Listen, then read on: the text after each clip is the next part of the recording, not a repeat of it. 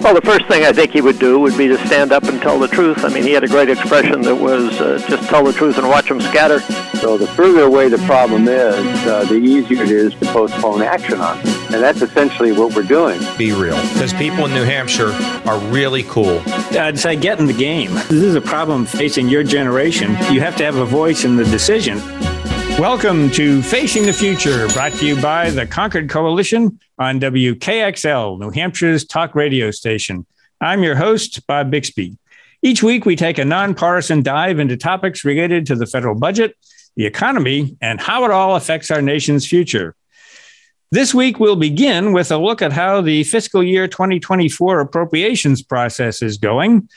Uh, can Congress pass all of its appropriations bills on time to avoid a shutdown in September? That's the annual thriller that we have here in Washington.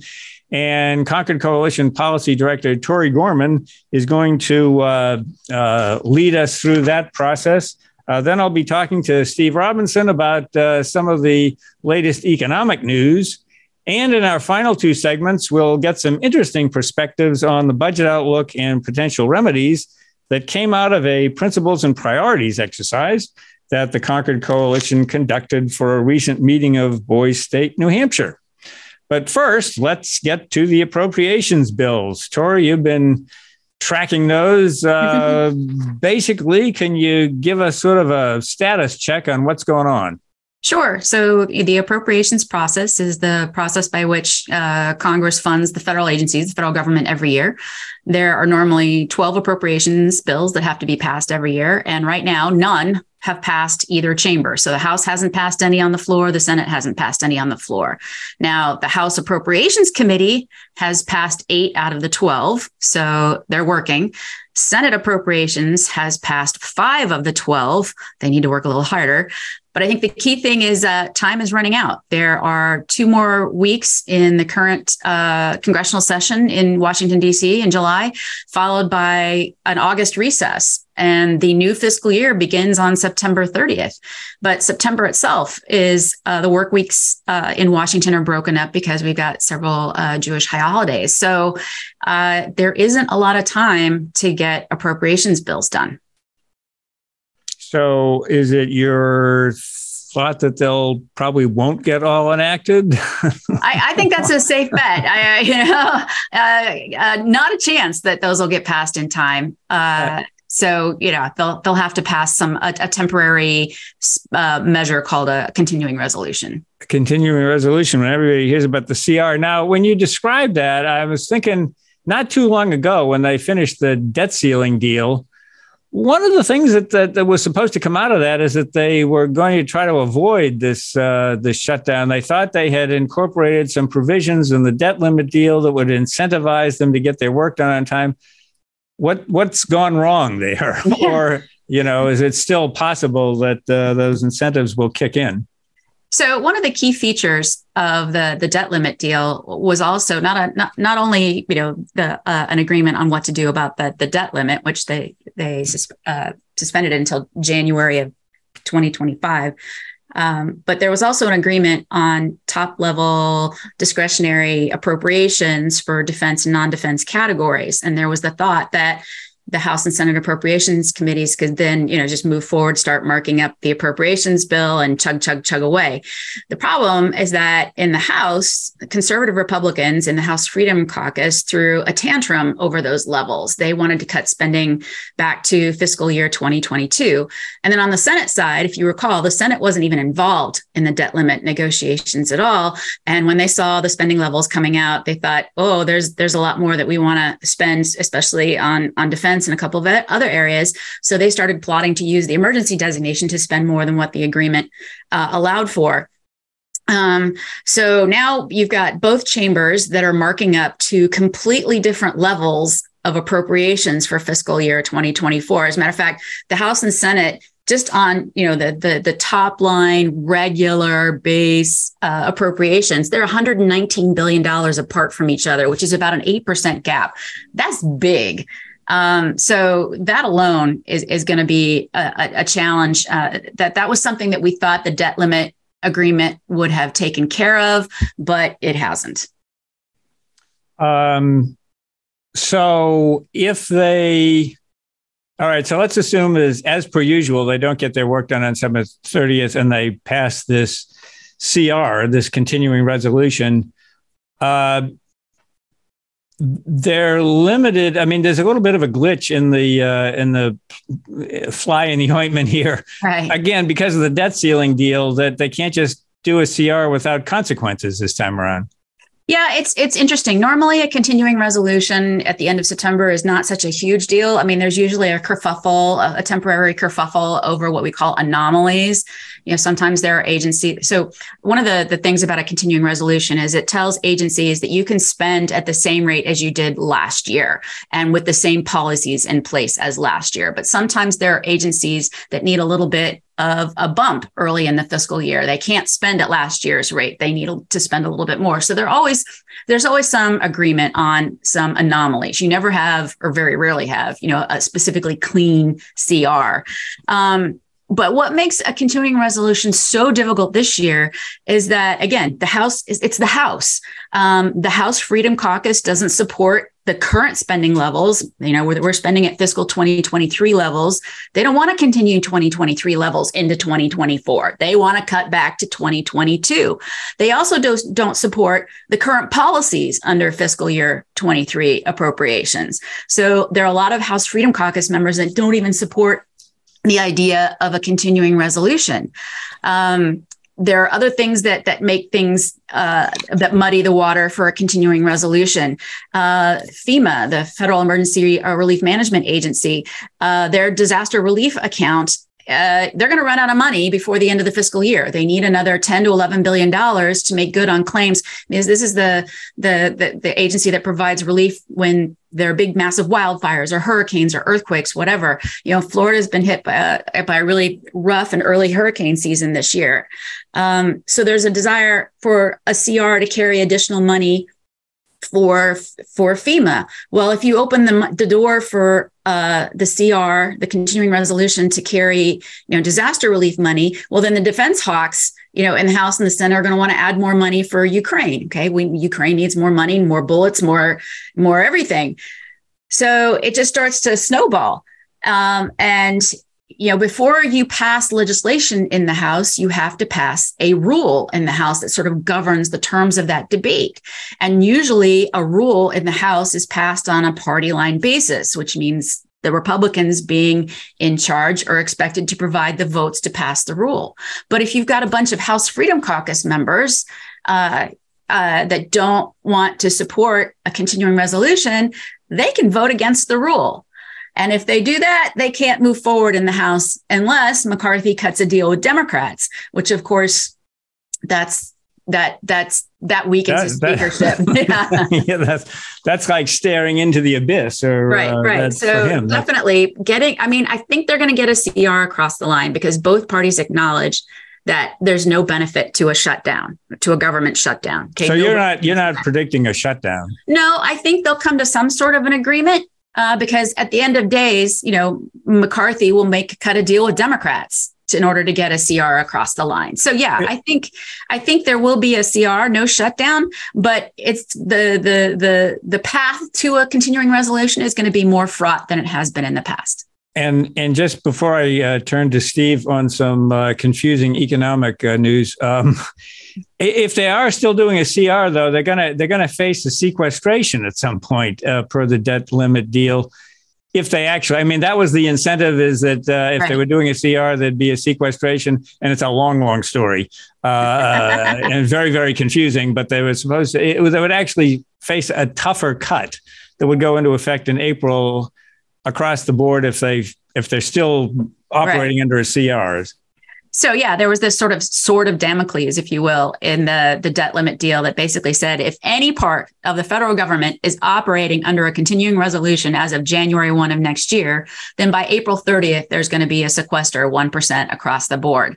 Um, I know there's been a lot of hype and, and angst about that frankly, I think that sequester is more bluster than bite. Um, I think that uh, th- there are so many different ways to change that sequester, and they've got until April 30th to get their ducks in a row on fiscal 2024 probes before that sequester kicks in. So even if even if you know all or even part of the of the government is operating under a continuing resolution in January, um, I think that whatever whatever they do to get that last little bit wrapped up and tied in a neat little bow, that last piece of legislation will include uh, language that that makes that sequester go away. So I just, yeah, I just, I, I think it's more bluster than bite. I always uh, take those sequesters a little bit with a grain of salt because whatever Congress does, Congress can undo. And exactly. if they decide to let themselves out of jail, they've got the key. Exactly. Um, Steve, uh, you've been noticing some interesting uh, surveys on the economy and what economists expect. Uh, what, uh, what what's uh, what caught your attention lately? Well, so as, we recall, last week we re- they released the, the new inflation numbers, and uh, you know the good news is that the inflation rate has come down from last year's previous high of nine percent. It's now at three percent. So it appears, you know, good news. Inflation is coming down, and the argument is, well, look, the Federal Reserve has raised what they call the federal funds rate, there, the interest rate that they control, uh, ten times in the last uh, year and a half or two years and so, you know, the argument is they should declare uh, victory and, and go home, that we're done with raising rates because inflation, you know, is subdued and it's coming down and, you know, you know, it's all good news. But, you know, the interesting thing um, is that, uh, you know, the, the Fed target, of course, is not 3%. The Fed's target is, is 2%. And so we're not there yet. And if you look at the Federal Reserve, or I'm sorry, the uh, the Wall Street Journal does a, a, survey of economists, and the most recent survey has uh, that, the Fed will raise interest rates one more time this year, uh, and then that will be sufficient to uh, cause inflation to continue to fall over the next couple of years, uh, so that we'll be basically at the target uh, by the end of, of 2024, beginning of 2025. So you know they they, they assume that the Fed has done you know enough to uh, to accomplish the goal, and as a result, they assume that after raising the rate one more time this year, they're going to begin cutting the federal funds rate um, next year. But that produces an, an interesting sort of, of, of dynamic. Um, I think, as I've noticed or, or commented on here a few times, is that we have what's called an inverted yield curve. And that means that the short term interest rates, like the Fed funds rate, are actually higher than the long term rates, like the 10 year Treasury bond rate. And normally, when you have an inverted yield curve, which actually we've had an inverted yield curve since October of 2022, normally with an inverted yield curve, you end up with a, uh, a recession. It, it, can often take a year or so before that manifests. But if you look at what the, the Wall Street Journal economists or, survey is saying, essentially they're saying, look, the Fed is going to start cutting the interest rates. The Fed funds rate is going to come down, but it's not going to come down as fast as the 10 year yield already currently is. In other words, we're going to have an inverted yield curve for three years. And so we have essentially a situation where an inverted yield curve would normally be a, reflation, a recession indicator, but none of the economists are predicting a recession. And yet, this inverted yield curve is not only going to persist, it's going to continue for the next couple of years. And inflation is going to come down at the same time the Federal Reserve is lowering the interest rate. Now, I guess, I guess all of that could happen, but it would certainly be unprecedented. If you look over, you know, sort of historically, in order to tame inflation, we've had to, you know, push the long-term rate and the short-term rate back up uh, so that the inverted yield curve goes away, and that goes away because inflation goes up, and you have a I'm sorry, inflation unemployment goes up, and you you have a recession. And so essentially, the the uh, economists are optimistically predicting that we're going to avoid sort of the historical uh, occurrence of events that there'll be a continued inverted yield curve, falling inflation, no rising unemployment, no recession, and you know all of this is going to going to appear to work out. And you know, again, everybody talks about well, this time is different, and perhaps this time really is different, but it, it, would certainly be unprecedented. Well, you can just look back to the recent uh, burst of inflation and people were saying before that happened that uh, no reflation, uh, inflation wouldn't happen. Yeah. Uh, we had, you know, licked that with no need to worry about inflation. And, uh, and then uh, initially it was transitory and it's uh, lengthened for a while. So, yeah, I'd be a little bit skeptical about looking at a, a bunch of anomalous statistics and, and saying that that's probably what's going to happen. So, but, but we can't know the future. So we'll have to just, wait and see. Uh, wait and see, and uh, adopt fiscal uh, prudent, fiscally prudent fiscal policies. I guess as we, as we say. Well, Steve, we'll we'll have to leave it there. That's all the time that we have for this segment. You're listening to Facing the Future. I'm your host, Bob Bixby. When we come back after the break, we'll be listening to excerpts from a principles and priorities exercise that the Concord Coalition ran with Boys State, New Hampshire. We'll be right back.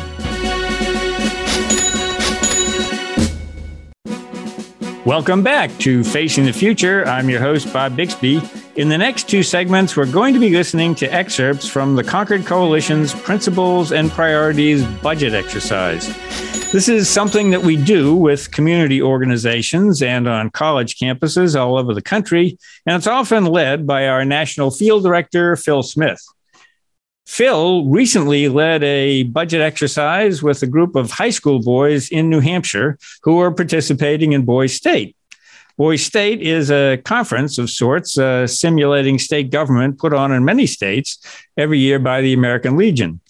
Participants get to simulate different roles in various branches of government. So Phil got the group started by giving them the framework of their federal budget exercise. Congratulations or maybe my condolences. you've just become members of Congress, and you've been assigned to a special committee tonight charged with finding ways to reduce projected federal deficits over the next 10 years. Your committee is responsible for examining a variety of possible spending and revenue policies. Some of these options would reduce spending and or raise revenues, thereby reducing future budget deficits.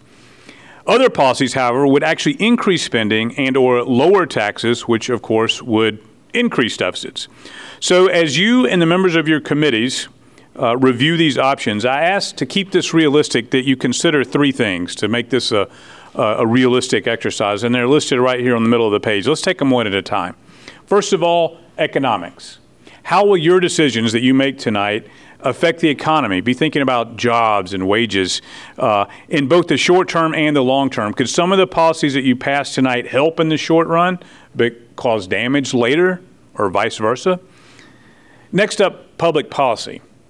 Uh, should reducing the deficit even be your primary goal, regardless of other uh, impacts that your policy decisions make tonight? Which areas of the federal government should receive more funding or less funding? And which parts of society will be most affected by your decisions tonight? Do you think the federal government's too big? Do you think it's too small? Do you think it's just about the right size? Basically, do the choices that you make tonight fit your vision for our country's future? And then lastly, politics as much as we try to depoliticize this, and the Concord Coalition is a nonpartisan organization, we don't get involved in campaigns and so forth. Uh, but as much as we try to depoliticize this, there's probably not a bigger political document in the world than the United States federal budget. But what I mean here by politics is Will voters support your decisions? What we were talking about just now. Will there be a 30 second television ad run against you? Can you defend your decisions? Basically, will you be reelected? And this is something that is the hardest thing to simulate in this exercise because if you've ever met a member of Congress or if you ever do meet one, you will find out very quickly they really, really, really want to get reelected. And it, and it drives a lot of the decisions that they make. Now, a quick note about COVID. We've been through a lot over the past three or four years with COVID, and the federal budget did a lot of things to address the COVID emergency. But in terms of the exercise tonight, we're assuming most of that is behind us now, so we really won't be dealing with a whole lot of options uh, that affect COVID. The CBO has projected. About two years ago, they projected that deficits over the next 10 years would be about $12 trillion. So that's our baseline, right? But over the past couple of years, deficits have, deficits have gotten so much worse, they're now projecting that we're going to have $20 trillion more in deficits over the next 10 years. So the decisions that you make tonight will either add to those deficits or you'll take away from those deficits depending on how you vote. Now, some things will be worth increasing the deficit for if it's an investment of sorts. Some things might not be, but it's truly up to you uh, as we go through this exercise tonight. Now, it wouldn't be the Concord Coalition if I didn't show you at least a couple of charts. So I'm going to show you some budget charts. Don't get lost in these numbers. Just look at the general trends. I'm showing you the federal budget from the year 2019. The reason I chose this year is because this was the last normal year that we had before COVID. The numbers got really out of whack the next year. So I want to show you what a normal year looks like. 2019 was a normal year. We brought in about three and a half or about 3.4 trillion dollars in revenue. That's the taxes and so forth. That's on the right. On the left, though, we spent a whole lot more than we took in. We spent about four and a half trillion dollars. See that four comma four four seven. If it's got a comma, these numbers are in hundreds of billions of dollars. So if it's got a comma in it, we've graduated to trillions. So you can see we spent four and a half trillion dollars, but we only brought in about three and a half trillion dollars in revenue. So the difference was almost a trillion dollars. We came just a little bit shy. Nine hundred eighty-four billion dollars was our federal deficit in the year 2019. We spent it on a lot of things, and we got our revenue from a lot of areas. But there's one area in the spending that I want to bring your attention to, and that is that red thing on top there. That's interest that we paid on the national debt. So in the year 2019, we spent $375 billion simply paying interest on the debt. That's a big number. That is a very large number. To put it in perspective, though, interest rates were where in 2019? They were low. Where are interest rates now? High. So that number is this year going to be in the $600 billion range, just in that short a period of time. That's how, the difference that interest uh, uh, rates can have on the interest that we pay on our national debt. Anybody want to take a guess at how big the national debt is now? Yes, sir. That's very close. Thirty-two trillion dollars, and so and counting and going up, right? And we're we have to pay that uh, back with interest, and that interest is represented in the red on that chart. Let's skip forward a few years. Uh, these numbers were put together by the Congressional Budget Office a couple of years ago.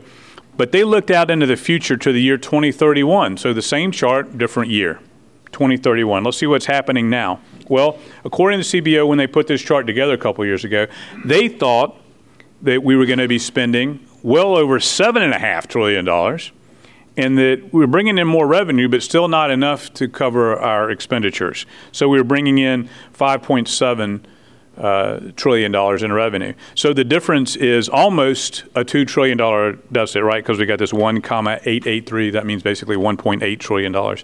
So nearing a two trillion dollar deficit. These numbers have been updated, and now, if you look at that red bar right there, see, can you see that says 799? So a couple years ago, when they put this chart together, they thought that in the year 2031 would be paying 799 billion dollars in interest that year. They've now revised this, and they say that it's going to be over a trillion dollars. Over a trillion dollars just paying interest on the debt. I'm not talking about the national debt or the deficit. I'm just talking about paying interest. That one year alone is going to be over a trillion dollars in the year 2031. So you can see we've got a challenge in making our federal budget sustainable, and that's why we're turning to you tonight for help. Now, one of the things I've got to tell you about is in the midst of all of these challenges, there's something incredible happening right underneath our noses. And what I'm about to tell you is going to be very useful for whatever you decide to do in life, both personally and professionally. Because if you get into business and you're running a business, you're going to need to know this. You're going to need to know this if you want to raise a family. You're going to need to know this if you're going to run a nonprofit organization, and you're especially going to need to know this if you're running the federal government. And that is, we are in the midst, right underneath our nose, of a major demographic shift. And what's happening is that, a and, it, and, it, and, it, relates directly to our budget deficits. So, that a key driver of our continued deficits over the next 10 years and beyond is an ongoing fundamental transformation in our society. And what I'm talking about is lower birth rates and the aging of our population both of which lead to a reduction in the rate of growth in our working age population. So, what I'm saying basically is we're not producing enough workers. We have a whole lot of retirees, and we don't have the right number of workers paying taxes into the system to support all of these retirees, right, who need Social Security and Medicare and so forth. So, this is a, a giant problem. When you combine that with rising health care costs, and that's a big one our healthcare costs in this country are rising so fast. If we don't figure out a way to curb those long term healthcare costs, that's going to be a tsunami that will overtake the rest of the budget. But when you look and you combine this with rising healthcare costs, these changes will cause federal spending on our benefit programs like Social Security and Medicare to really dramatically rise. But unfortunately, our income and payroll tax revenues from a proportionally smaller workforce will not be able to keep pace. So, growing levels of government borrowing and rising interest rates are also expected to push up federal spending on those net interest payments we were just talking about. So, it's kind of a perfect storm, to use an overused phrase, uh, that's happening with the federal budget. So, with that, we now turn to you, and we ask you tonight to help us make the hard choices. The teams immediately began deliberating their federal budget choices with Concord Coalition Communications Director Av Harris circulating among the teams, playing the role of the media. Can anybody give me a little bit of, of a thumbnail on what you've done so far? So, uh, so we've got. Do you want me to? Okay. So, so far we've gone through all of Category One, which is general government spending, and we've basically gone through each uh, option, and we've discussed, well, what are our thoughts on each um, issue, right? So, like the first one we went that we actually went with uh, him too was expand access to childcare. We were like, okay, well, that childcare is going to help um, help help bring uh, more children and more people to the workforce, and that's obviously going to help us in the future. And if you want it, you can add something later. Um, of course, we know that the goal of this activity is to reduce government spending, but if we're looking for the betterment of the nation, we do. Right now, we're adding up some debt because we're looking at the future of this country, and to prepare for the future of this country, we're going to have to spend some money. Okay, so so far you've got expand access to child care.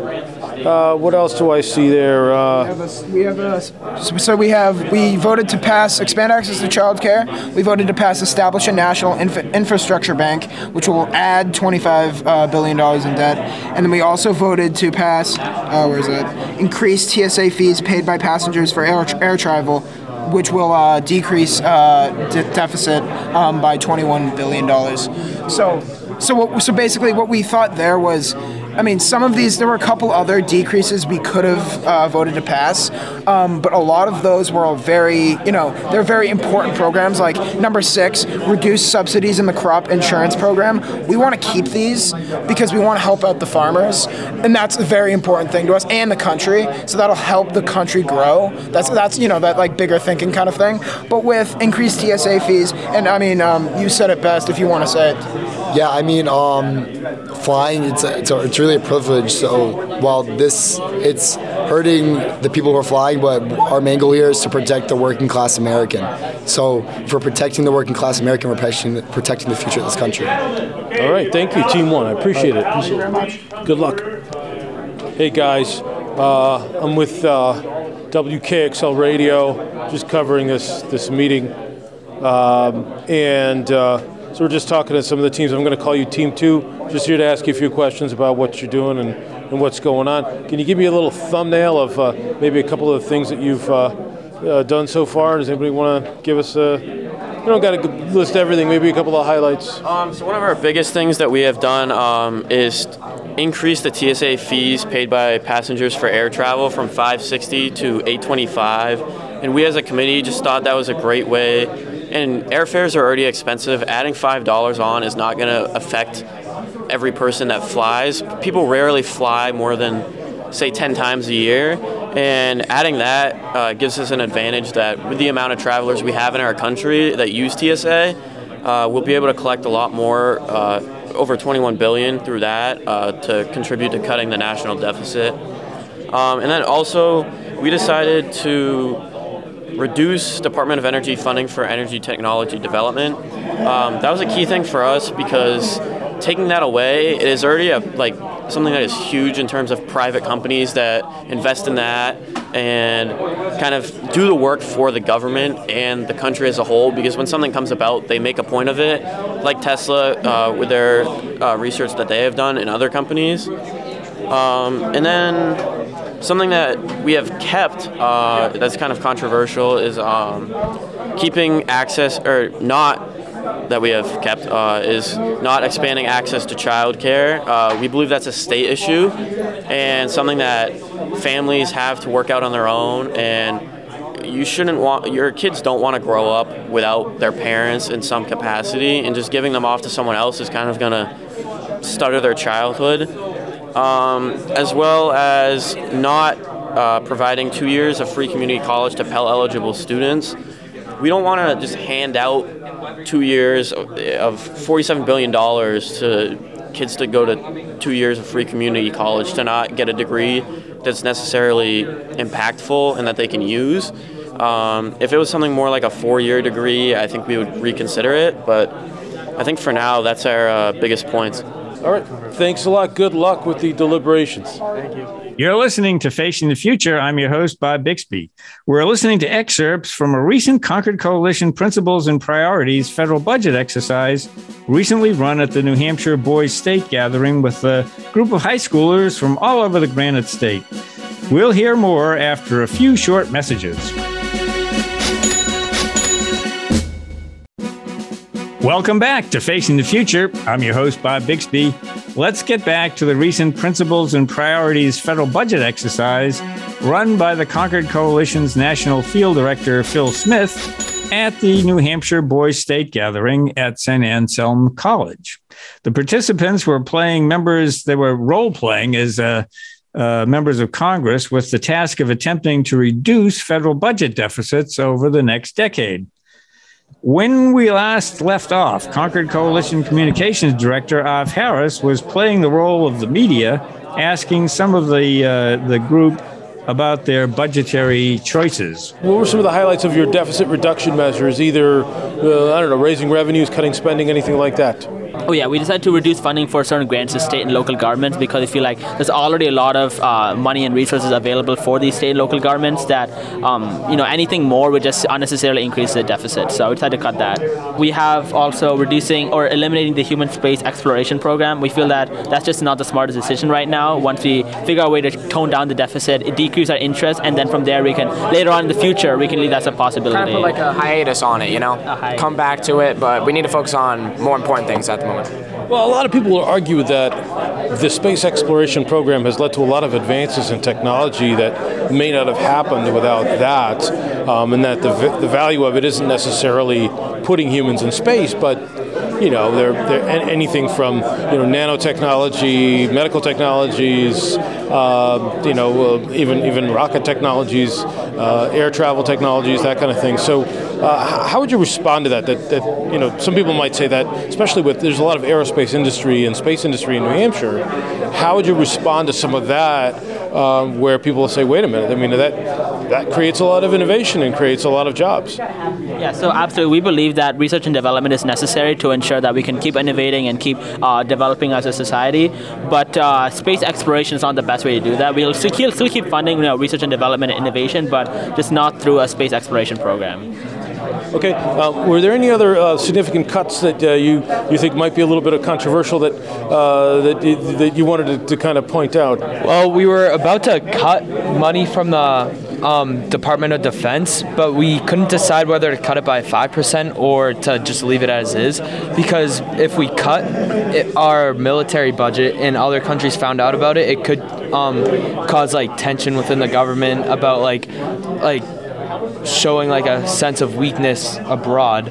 So we have yet to come to a conclusion about cutting the Department of Defense's budget. So that you're still debating that right now? Yeah. Ooh, I came at an opportune time. So that's a complicated decision, isn't it? It very much is. Uh, so who's on the side of cutting? I think we're, we're more leaning to the side of uh, leaving it as is because, especially with geopolitical threats like China and Russia and um, uh, other North Korea coming up, you want to make sure that U- U.S. still has a, uh, feared uh, reputation across the U.S. Make sure that democracy prevails internationally. Yeah, like a deterrent value. Uh, I mean, a lot of tension around the world. Obviously, Russia. We all know what's going on in Russia. We need to be prepared if anything happens, and I believe, I believe leaving it as is does exactly that. What about some of the steps you may have taken to actually cut the deficit, either raise revenue or or uh, cut spending? Is there are there any highlights from that that you want to you want to point out? Student loans, um, limiting the forgiveness of graduate student loans. So we for number three, which is provide two years of free community college to Pell eligible students which was plus 47, and then the limit the limit forgiveness of graduate student loans, which was negative 32. So we, we actually did both of those. So like even themselves out, it was about 15 billion dollar difference between the both of them. So limiting forgiveness, we were able to cut out of the budget just a little bit for the pure fact of how do I word this? So, so to be able to have more room in the budget and for people to take it more on their own opportunity to have their own student loans and their own responsibility for their own education. And then for the less people that maybe can't afford a high-end education at a different school, they still have another option for free community college for two years. So that's interesting. Uh, you don't usually get a lot of young people who would. Uh, you know, be opposed to the cancellation of the uh, student debt. Um, but you're, I'm sure you've watched all this play out, like over the last year or so. So, but you come, you come away with it from a different point of view.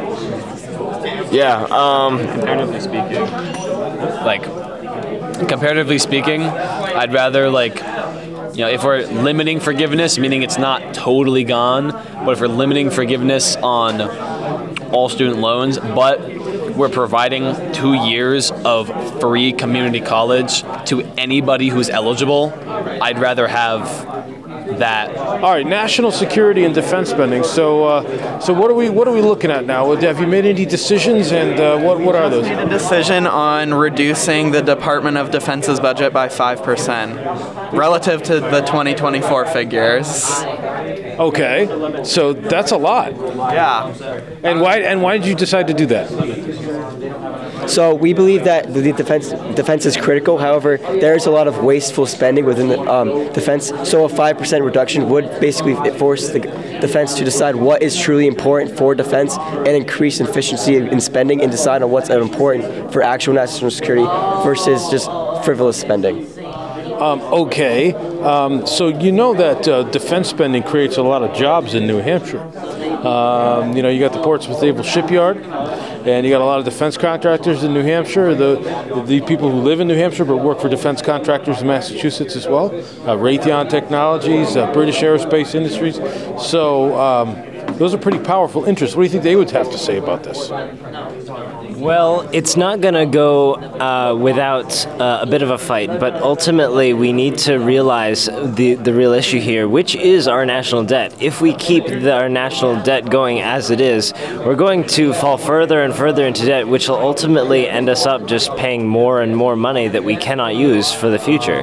You may not agree with this position. Am I? Am I hearing things, or uh, well, how, how are you feeling about that? I understand that the uh, budget for DoD may be a bit high. However, recruiting and uh, just repair every a lot of what the DoD has right now is uh, not doing well. Even though they may have what looks to be money, a lot of it is a lot of the budget is going towards uh, the uh, required activities and uh, facilities, while other facilities haven't been they've been ignored. I, I actually lived on a military base a lot of my life, and our house actually had mold because the the housing uh, districts weren't high on the list of of repairs. Even after Hurricane Florence, they weren't. A lot of our, a lot of the families were living out of trailer homes in the hotel.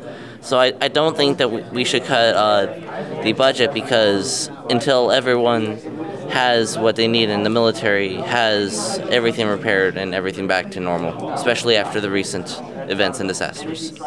So, is it that um, for those who want to cut defense spending, is it that we're just spending too much on defense? Are we spending on the wrong things? A little bit of both. Like, what's your what's the root of that for you?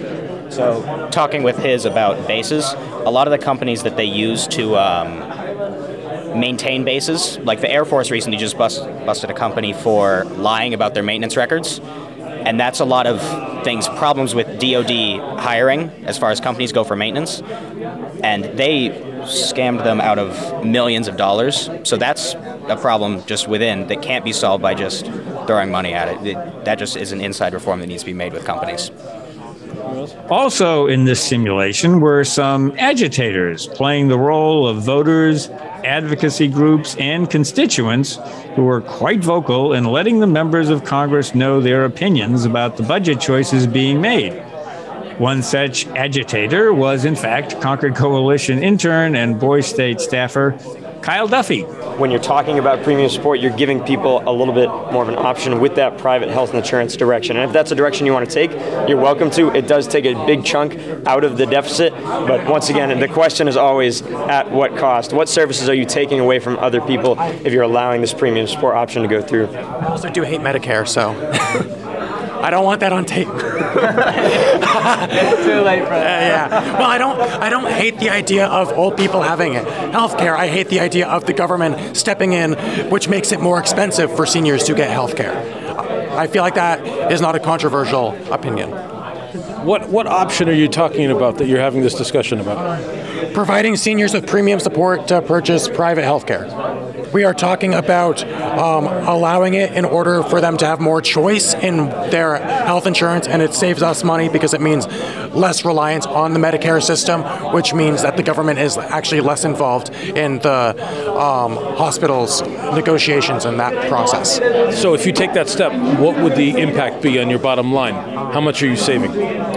if if we do provide seniors with the premium support, we're saving 419 billion dollars in our deficit over 10 years. So, what do you think? You think you're going to do it? Yeah. Yeah, it makes sense to um, provide. It, ma- it provides seniors with more options than just Medicare, which only covers so much to begin with, and it saves us money as a government, which makes more sense than going with a program that barely works in the first place. Any pushback? Any any any any trepidations about that? You're you're pretty clear about that. We got no. We got uh, we got unison. We all believe in each other. They make valid points. All right. United we stand. All right. So, uh, well, you know what's interesting is that uh, those your age, sometimes it's really hard to get them to support programs like Social Security and Medicare because you know you're really not going to be impacted by it other than having money taken out of your paycheck uh, you know until for many years. It's, Social Security is not going to exist by the time we're old enough to utilize it. It's bleeding money as it is. People, and even still, people can't survive on it. I would rather have the money it takes from my paycheck now so I can invest in my own retirement program, which is going to be more profitable and leave, with, leave me with more money in the long run than getting 1200 bucks a month from the government every month when I'm like 65. Um, if I even make it that long, who knows? Um, and or if it even exists by that point, which it probably won't. It doesn't make sense. all right so uh, do you think there might be any political blowback to doing something that might sort of undermine medicare Um, it might look bad politically from like a soundbite perspective, but if people actually dig into the policy, they will realize that this actually benefits seniors because it gives them more choice for more effective um, ways to get health care. Talking with Kyle Duffy, uh, who is an intern for the Concord Coalition, but is also staff here at uh, Boy State. So, can you describe to me what you're doing? Like, what what is your role right now during this exercise? Absolutely. So all the counselors and staff are playing as the constituents that these mock Congress people have to face uh, in their everyday lives when they're making these really difficult decisions about what to do with the budget that is going to often affect people's health care or affect people's uh, job payments or how much the military is getting or how safe they feel in their own home. And there are so many tough decisions to make, and we're making sure they know that these are tough decisions and not just numbers on paper. So, if, if, if, if observationally, what I'm seeing is, so you're sort of antagonizing them, like you're, you're sort of challenging some of their assumptions, um, and how are they reacting to that? Certainly, I think they've put up a lot of good debate as we challenge their assumptions in a way that makes them feel like they're they need to question their beliefs a little bit, and that's the point of the exercise to make them think about it and make them consider how many different stakeholders are at play in these issues. Because every time they question something uh, like their own belief because of something we said, I think we've made progress on helping them understand why these issues are so complex.